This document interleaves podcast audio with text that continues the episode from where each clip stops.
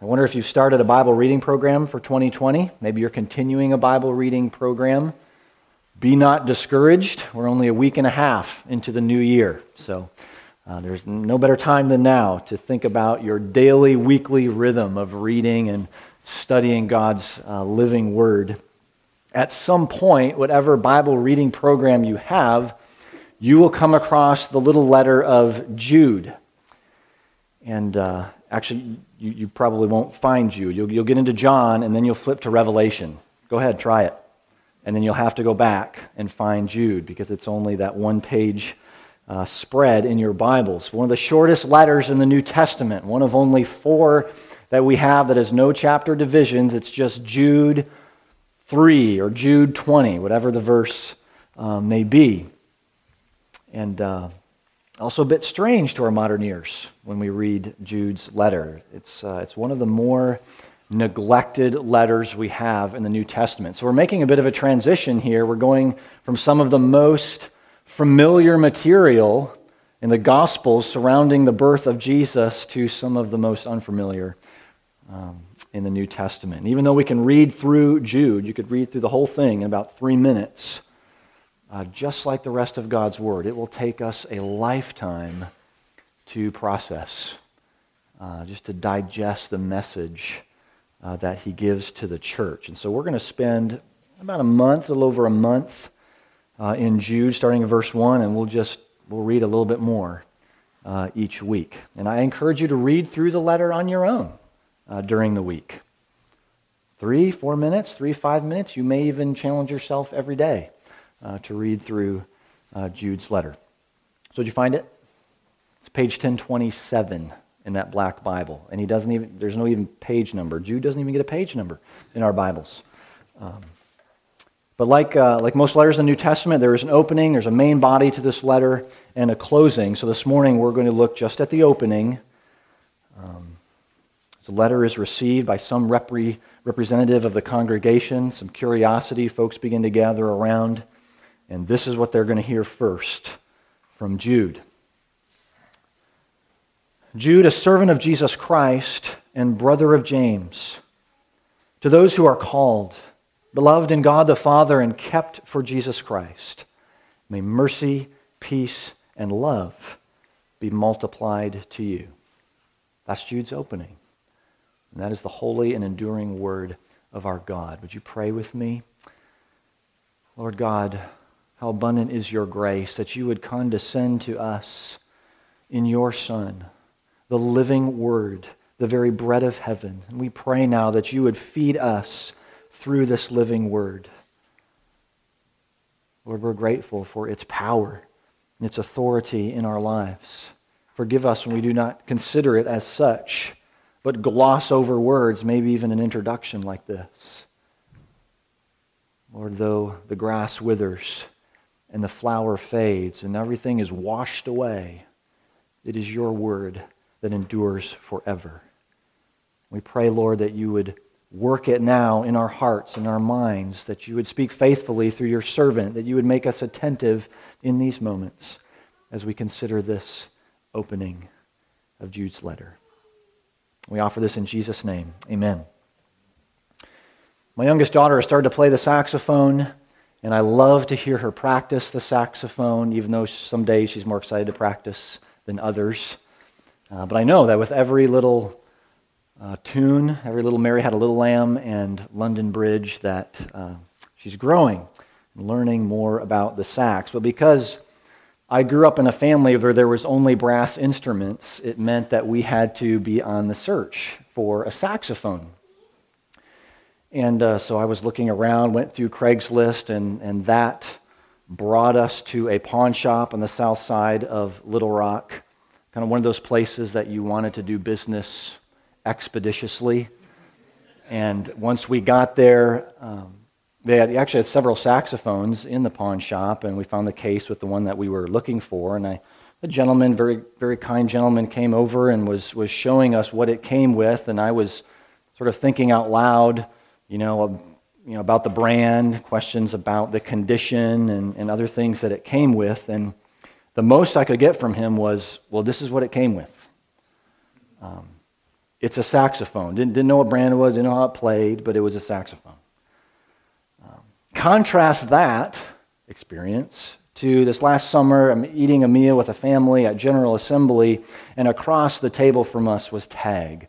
And Tag is gentleman that I um, had several classes with at seminary, and Tag plays the saxophone. And I mean, not played as in past tense, high school, picks it up every now and then. He plays the saxophone regularly, teaches the saxophone. I think he plays it every week as part of worship. So as soon as we mentioned that you know, Lydia would be playing the saxophone, he got super excited and started you know, getting into instructor mode right there.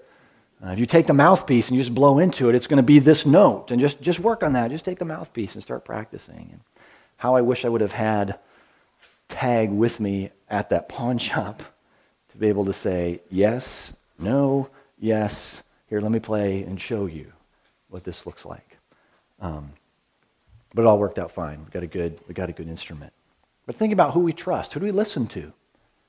Um, whether we're buying a saxophone or working on a construction project or planting a garden or uh, studying a particular idea or view, you know, we can listen to the voices around us. We can listen to the opinions of social media. Probably give a few opinions of our own. You know, anybody can claim just about anything on a blog post or Twitter post.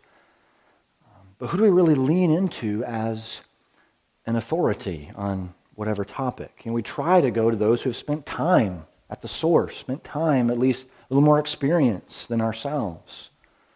And so the church, from from a very early age, like the first half of the first century, has recognized this little letter as the authoritative Word of God, inspired by God to his people. It carried his authority. So not only could they trust the words of Jude, not only was it worth listening to, they needed to listen. Just like we need to listen to these words. So there's warning and encouragement and it rings just as true and helpful today as it did for our brothers and sisters uh, in that first century. So we're going to look at Jude's greeting through the lens of three questions Who is this guy? Who is he writing to? And why should they listen? Who, who, and why are the questions that we're going to use.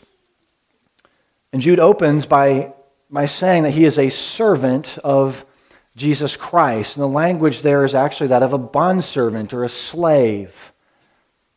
And so we prefer the word servant. That's much cleaner, much nicer, because slave, we're over that, right? This is slavery is, you know, involuntary, cruel, oppressive, dehumanizing to our ears. But it would not have been, language would not have been that to the ears of, of those hearing this, or to Jude. Being a bondservant was actually a, an honorable role. You see this in the Old Testament. A master would provide for the slave, would care for the slave, who would then in turn, you know, be able to stay out of poverty.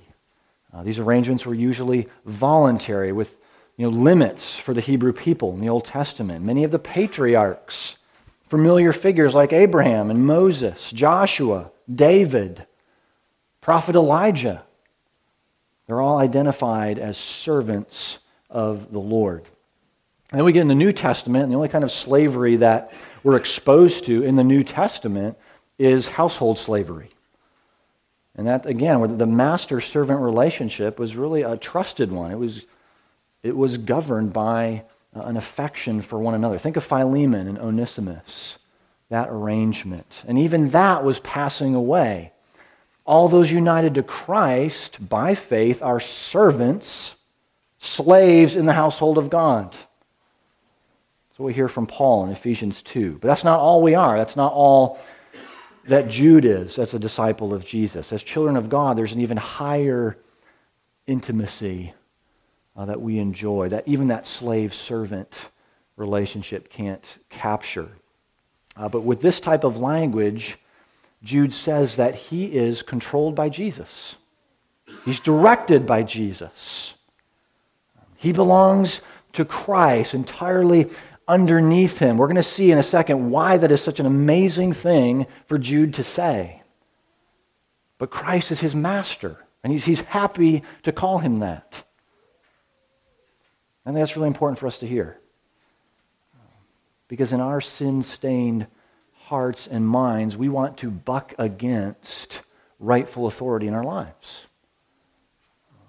It could be the authority of parent, teachers, law enforcement. Most significant, the authority of God and His Word, which, in which all other authority is derived. Okay? Who are you to tell me what's right and wrong? Who are, who are you to tell me what's best for me? You know, I'll decide. I'll call the shots. I'll decide what love is. I'll decide, you know, what human beings are in my own little world. So, you know, I don't often say something is a main issue, but this is really a main issue. If you take any time to look underneath your sin, to look at the source, look, go, go behind all the social ills, the ethical dilemmas that we face, uh, it will likely narrow down to a, an issue of authority. Um, who knows what is best for you? Who knows what's best for me, for anyone else? Who calls the shots? Why? That's the first thing Jude says. It is Jesus. He calls the shots. It's Jesus. He is our master and rightful ruler. And Jude adds one more piece of identification here. He says that he is the brother of James. Now, there are a number of Jameses in the New Testament, but we are on a firm ground to assume that this is the most well known James, the James of, of the early church, a leader in Jerusalem. And we're told, along with Peter and John, he was a pillar in the church. We were spending some time in Michigan just a couple weeks ago. Apparently, one of my nieces uh, said something to Lydia at one point. She says, Your dad looks just like my dad, only with less hair. I love my niece. Thankful for that observation. Um, I, I don't think it's true, but most folks who know me and then see my brother Darren say, Well, of course you guys are related. Of course you're brothers. So when the church hears brother of James, they're thinking, well, yeah, we know who, who James is.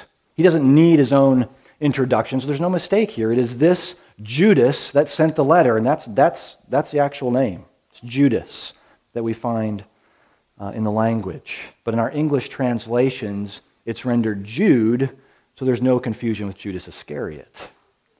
We have no letter by the Lord's betrayer in the scriptures. Um, this well known James the well known James is a brother of Jesus, which makes Jude a brother, or half brother, and more accurately uh, say to Jesus. Jude doesn't say he's an apostle, so that, that helps us a little bit. Uh, he doesn't say that he is a brother of Jesus. He's not putting any stock in that, that relationship. He is a slave of Jesus. There's no mistaking who he is because of James. It's just, just fascinating, helpful for us. Because here is a man who grew up with Jesus, really. He knew Jesus personally, long before Jesus is you know, calling fishers of men to himself. Like in Matthew chapter 13, Jesus is in his hometown. Maybe you remember how the people responded. They're they're kind of confused over his instruction, the authority by which he speaks. They say, Is this not the carpenter's son? Is this not, is not his mother called Mary? And are not his brothers James and Joseph and Simon and Judas? There he is. There's our Jude. And what do you remember about the family as Jesus begins teaching, begins healing, all in the region of Galilee, saying, Repent, the kingdom of God is at hand. Remember about the family. Uh, his family is not on board with that. Not at all. We look at Mark chapter 3, where his family comes to get him, and Jesus says, My family is right here. Those who do the will of God are my brothers and sisters. Or John chapter 7. And this is right, right before Jesus goes to the feast in Jerusalem. It says, Not even his brothers believed in him. So there's our Jude again. The same one who says, I am a slave to Jesus Christ. talk about a heart transformation. Talk about a change of heart. I mean, this guy grew up with Jesus, and he didn't believe in him. And now, by the, by the resurrecting power of God, Jude is a leader and evangelist in the church. You and I know folks like this. In a room this size, there are still folks in this room who are Judes. Now, we're all a Judas Iscariot in our sin, betraying the Lord God and his love for us. But I'm talking about Judes. You've grown up around Jesus. You've grown up in the church of some flavor. You've grown up hearing the gospel. You've grown up hearing the words of Jesus through his, his word, the Bible. But you have yet to call him master and Lord. So you're playing along, still calling the shots. And we know family and friends. We know family and friends who check out when you start talking about the things of God. They start rolling their eyes. They've heard it all before. You know, they, they, they conveniently leave the room when it's time to pray. Or maybe they're always asking questions, but you soon realize it's not for answers. They're just trying to play devil's advocate, trying to get under your skin. Do you hear the beauty in how Jude introduces himself? This same unbelieving brother is now a servant of Christ. And that can be true of you. And those that you know that you are more than ready to just say, I'm done. I don't even, I'm going to stop. It's not too late. They're not beyond hope or complete transformation. Keep showing them the beauty of God's love. Keep praying for them. Even as I pray for you sitting here this morning, that you would know, repent, turn to Christ and His authority in every part of your life. So we know who's writing. How about the audience? Who he's writing to? This is the second half of verse 1. One level, it's a very easy answer. We don't know exactly who Jude is writing to. He's writing about a specific situation in the church, but he doesn't identify that church. It's because of this that Jude is typically put in that category of the, the Catholic or the general epistles, general letters we have in the New Testament. Specific situation that he knows but we don't have the delivery address. Uh, it's a letter that's going to be passed around and read by uh, multiple churches. Probably worth noting at this point that if you read through Peter's second letter, you're going to find some very similar verses uh, to what we read in Jude, specifically in 2 Peter uh, chapter 2 and chapter 3. So you can only imagine the debate about who used who. Did Peter use Jude? Did Jude use Peter? Did they all, by the power of the Holy Spirit, use a common source and come up with the, the same language? And I think the weight of the evidence leans toward Jude as the earlier letter, with Peter making use of, of Jude's language. One of the reasons why I wanted us to use Jude first, to go through Jude first before looking at, at Peter's letters. Uh, that means if we're going to try and, and, date Jude, it's a pretty, it's a pretty big window. It could be a 20 year window, even mid 40s to mid 60s, to the churches that he's visited or planted. He's writing to Jews familiar with the Old Testament, familiar with Jewish literature. He's going to make reference and allude to uh, some sources in the Apocrypha, which we'll talk more about when we get there. But primarily a Jewish audience with some, young Gentile. Can ignore that. But what he says about these recipients, okay, whether they're Jew or Gentile, what he says is absolutely glorious. To those who are called, beloved in God, and kept for or kept by Jesus Christ. That's who Jude is writing to. And that is company you want to be in. That is company you are in when you are in Jesus Christ. Jude is writing to those, to you, who are called. This isn't the, the general call, general invitation, sort of, you know, loudspeaker on the base announcement that everyone can hear.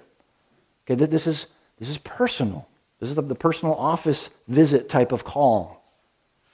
a specific God, call of God to his children, to those chosen by his infinite and sovereign mercy. And let's be reminded that the sovereign creator God, the Holy One of Israel, does not try things. He doesn't try something and hope that it turns out. The ones that he calls will come to him in faith.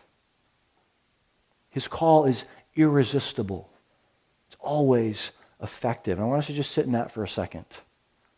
Okay? We are God's people. You are a child of God because he has chosen you. He's changed your heart and called you. We will not turn to him. In fact, we cannot turn to him unless he initiates, unless he gives us the ability to respond to his call. We, we could take more time on this, just a, just a few thoughts. We think about the free will that we enjoy as image bearers of God. Okay, we have the freedom, what, what Jonathan Edwards would call the natural ability to make choices. We make free choices about all kinds of things all the time. And we'll make those choices based upon what we love and desire and value.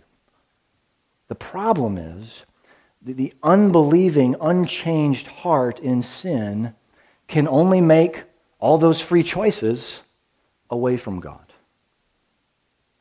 Um, here's how Edwards put it The unregenerate person is not inclined to obey God. He has no love for God that stirs his will to choose God. He could choose the things of God if he wanted them, but he does not want them. Our wills are such that we cannot freely choose what we have no desire to choose. So there's a lot of choosing in that language, but it's that desire that God must graciously give a desire to respond to his call, to hear the voice of the Good Shepherd. So if you are in Christ, then by the grace of God, you have been called. Um, Jude, Jude's going to mention, you know, throughout this letter, the need for endurance, holiness. But right at the outset, he reminds the church that they are known, called, secured by the grace of God himself. Sometimes, too, when we hear that language of calling or being called, we immediately go to our vocations, the things that we do for a living. You know, he or she is called to this or called to that. Uh, really, really not the focus of Jude's greeting here, but it can be helpful to make this distinction about our, our callings. You know, as Christians, Christians everywhere have a general calling.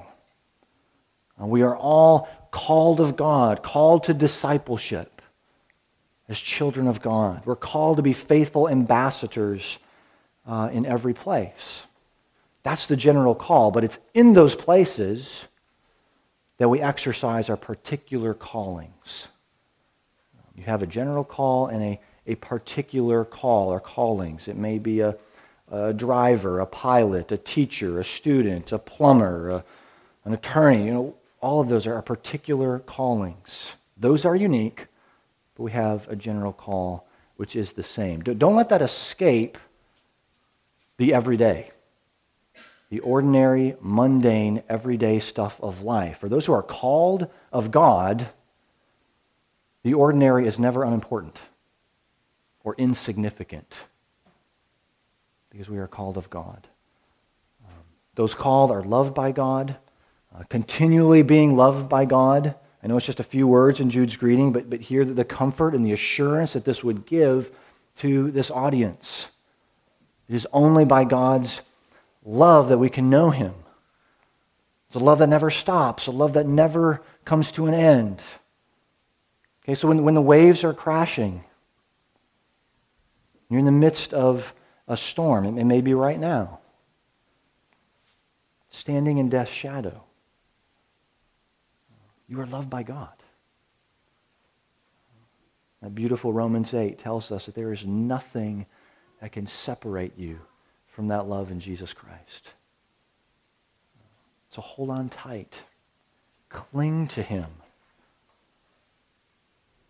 Though you hang on by a thread, here's words penned by Samuel Rutherford, though you hang on by a thread, it is of Christ's spinning. That's a strong thread. That's the only thread that's going to hold. The church is loved, called, kept for Jesus Christ. There's plenty of support here for kept by Jesus Christ.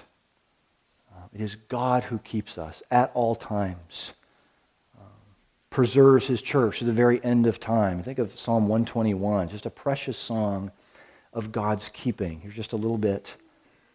Behold, he who keeps Israel will neither slumber nor sleep. The Lord will keep you from all evil. He will keep your life.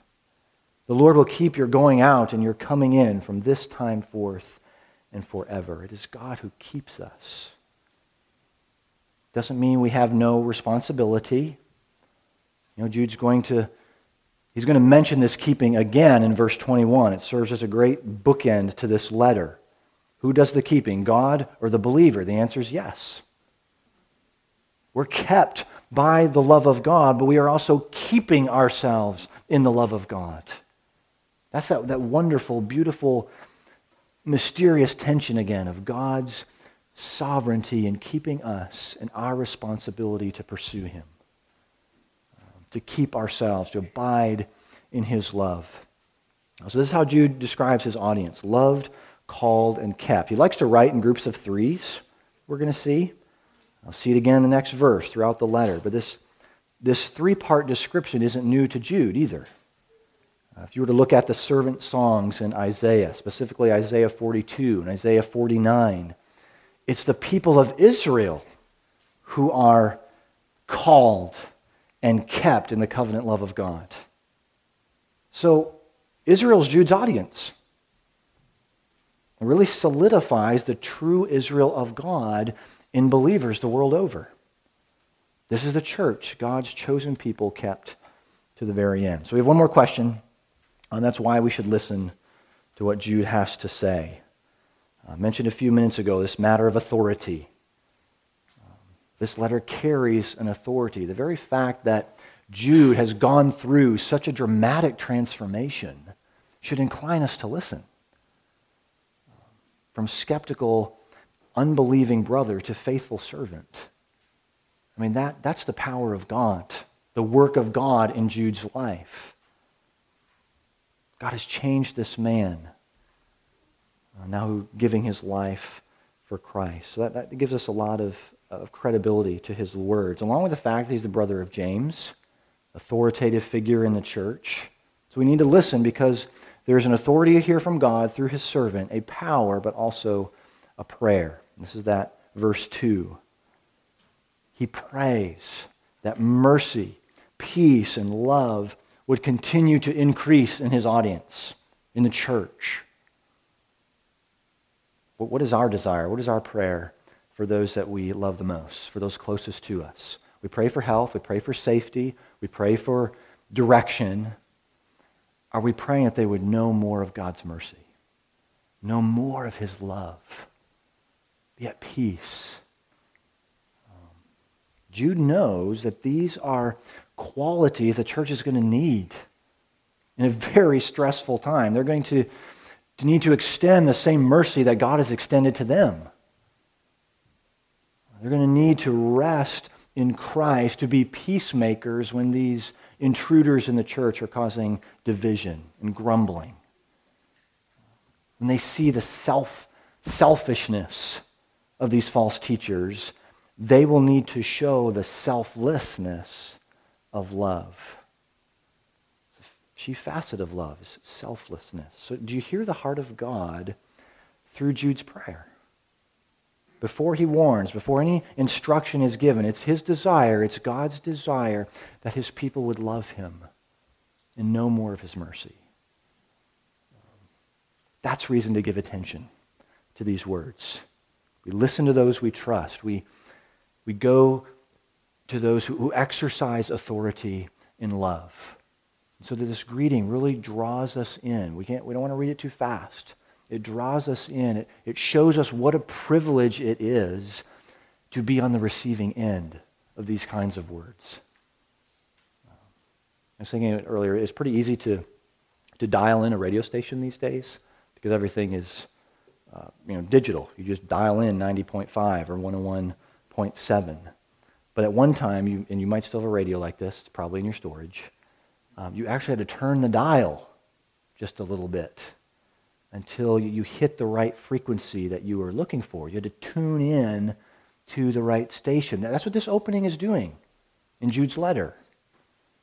Sort of, it hits just the right frequency. The church is tuned in now. In the mercy, peace, and love of God. Mean, you continue to grow. They're tuned in now and ready to listen to what Jude has to say.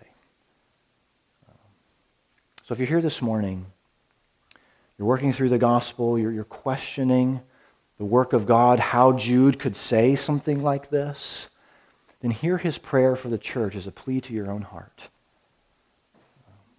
May you know the mercy of God this day, a mercy that does not treat you as your rebellion against his authority deserves, because that punishment has been placed on Jesus, who lived and died for you. You say, well, you mean God must, must punish sin? You know, casting, you know, casting into a very real hell those who don't think they need him and are still calling the shots? That, that doesn't seem fair. And praise God, friend, that it is not fair. Praise God that our God is not fair.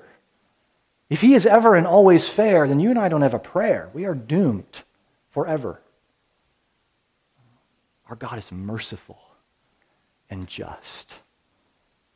By giving his own son over to death, he is the justifier of all who put their faith in him.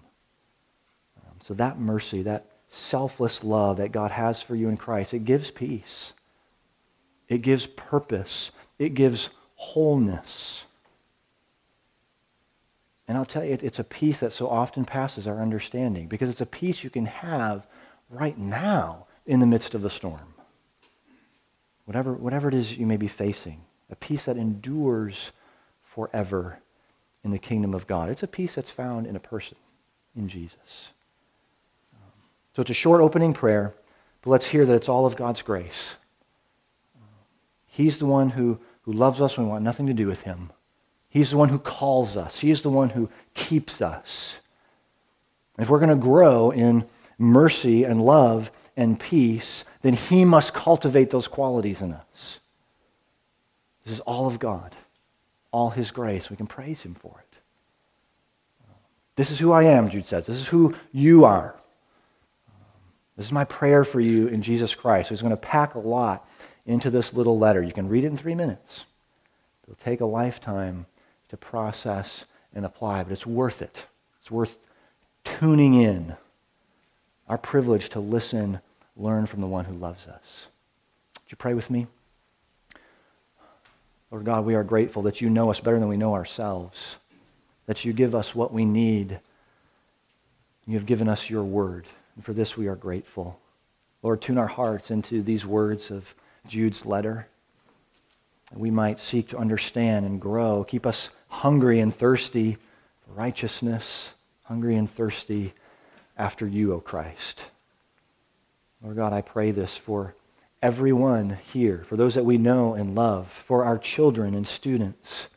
We pray, Lord, that you would capture their hearts, that they would affirm the promises of your love for them, that they would acknowledge you as master, that they too could respond as, as Jude says, that they are servants, bound, slaves to Jesus Christ, who is a gracious and kind and merciful master.